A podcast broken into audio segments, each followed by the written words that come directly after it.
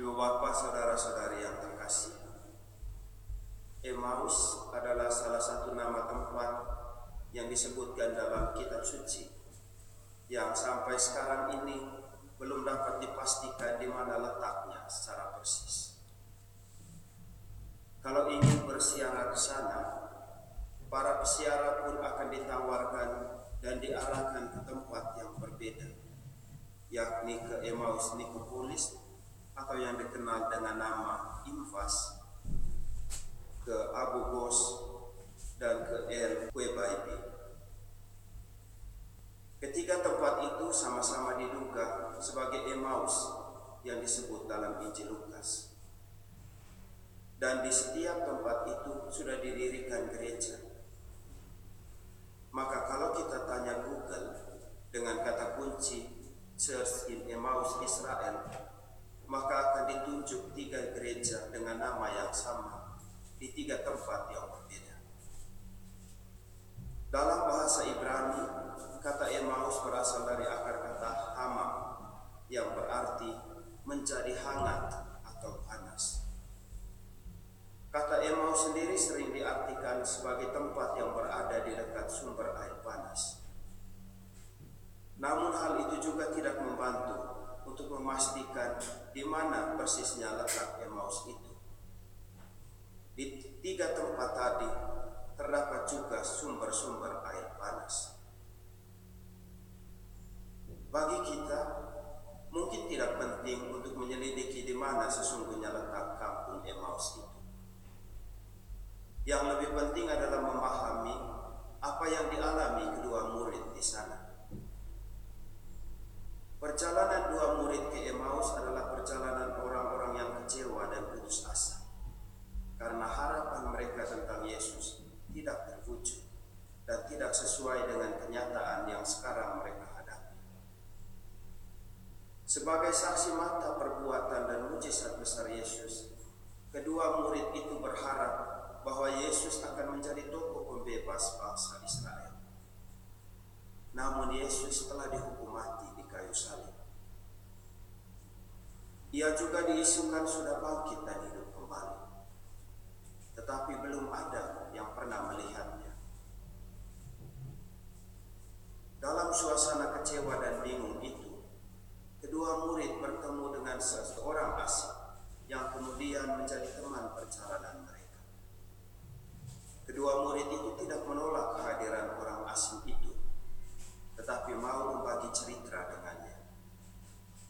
Dan orang asing ini juga mau mendengar ungkapan kekecewaan para murid itu dengan saksama. Setelah mengetahui apa yang sebenarnya menjadi dasar kekecewaan kedua murid itu, orang asing ini menjelaskan isi kitab suci kepada mereka. Mulai dari kitab-kitab Musa sampai kepada kitab nabi-nabi. Kedua murid itu akhirnya mengenal orang asing ini sebagai Yesus. Pada waktu mereka akan makan bersama, Yesus mengambil roti, mengucap berkat, lalu memecah-mecahkannya dan memberikannya kepada mereka. Pada saat itu, terbukalah mata mereka. Yesus hilang dan mereka kembali ke Yerusalem untuk menjadi saksi kebangkitan. Ada dua hal penting yang mungkin perlu kita ingat dari cerita dua murid Emmaus ini. Pertama, ada kemiripan antara cerita ini dengan tata urutan misa Katolik. Setiap perayaan Ekaristi terdiri dari tiga bagian penting, yakni liturgi sabda, liturgi Ekaristi, dan perutusan. Tiga bagian ini dilukiskan secara jelas oleh cerita dua murid Emmaus ini. Pertama-tama mereka mendengar Yesus menjelaskan isi kitab suci kepada mereka. Selanjutnya mereka mengenal Yesus yang memecah-mecahkan roti dan membagikannya kepada mereka ketika mau makan. Dan terakhir mereka kembali ke Yerusalem untuk memberi kesaksian bahwa Yesus telah bangkit. Dalam perayaan Ekaristi, kita juga mulai dengan mendengarkan bacaan kitab suci, baik perjanjian lama maupun dari perjanjian baru. Selanjutnya kita bergabung dalam liturgi Ekaristi yang berpuncak pada doa syukur agung dan komuni, di mana imam memecah-mecahkan roti dan membagikannya kepada umat yang hadir. Dan pada bagian akhir setelah berkat penutup, ada seruan, Misa sudah selesai. Kita semua diutus.